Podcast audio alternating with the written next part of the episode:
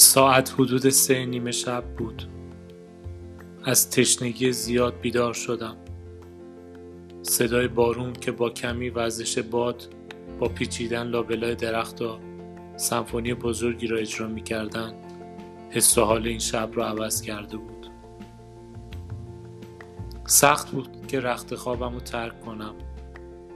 همیشه این رابطه بین ادامه خواب با تشنگی و بلند شدن از رخت خواب پرتنش بوده برام. با هر زحمتی بود بلند شدم و از پشت پنجره پر از قطره های بارون بیرون رو تماشا کردم. از دور چراغای رنگی چند تا مغازه تقریبا قدیمی با شکست نوری که از قطره ها ایجاد می‌کردن به چشم می‌خورد.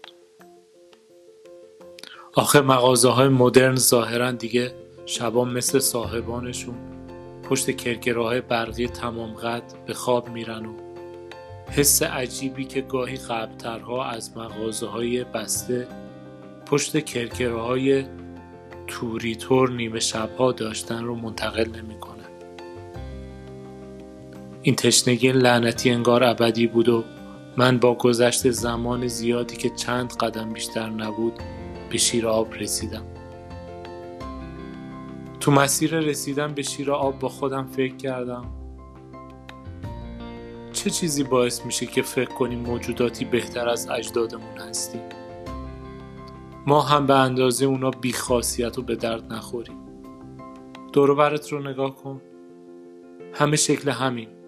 فقط یکی کچل و یکی دیگه کمی میلنگه و من توی خواب راه میرم و بلند بلند میخندم. غیر قابل انکارترین حقیقت زندگی فلاکتیه که نصیبمون شده. واقعیت انقدر دیر هضمه که با دروغ اونو قورت میدیم. حالا این وسط چه اشکالی داره کمی هم شرارت به خرج بدیم. شک ندارم به هیچ کجای این زندگی لعنتی بر نمی‌خوره.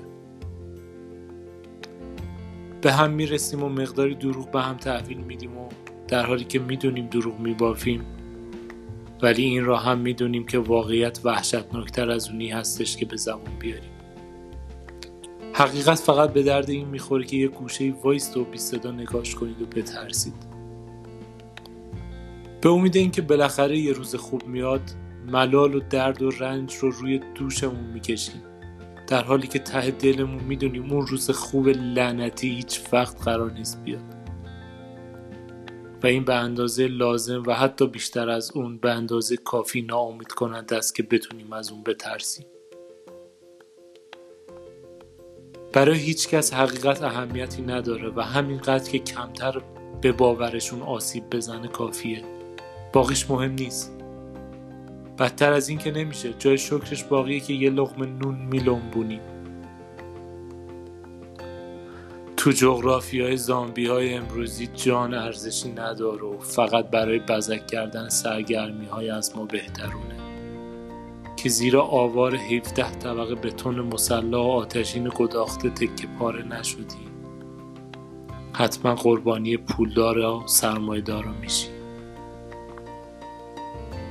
تو این سرزمین لعنت و نفرین احمق ها روی گردن عاقلان نشستن و انتخاب راهی برای چطوری مردن اسمش شده زندگی.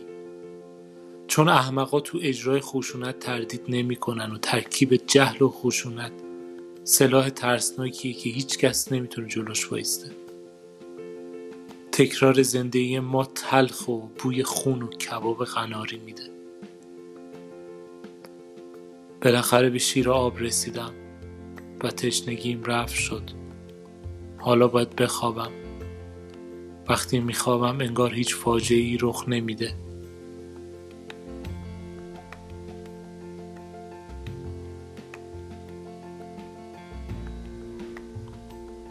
بر روی افق رویداد قرار داریم.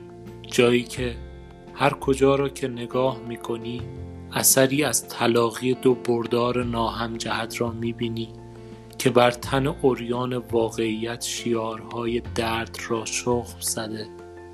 و شعاهای زخم را هاشور کشیده است. یکی از آنها پوچی محض و مطلق امر ارزشمند و دیگری بردار شناعت اوریان منطق سرمایه است.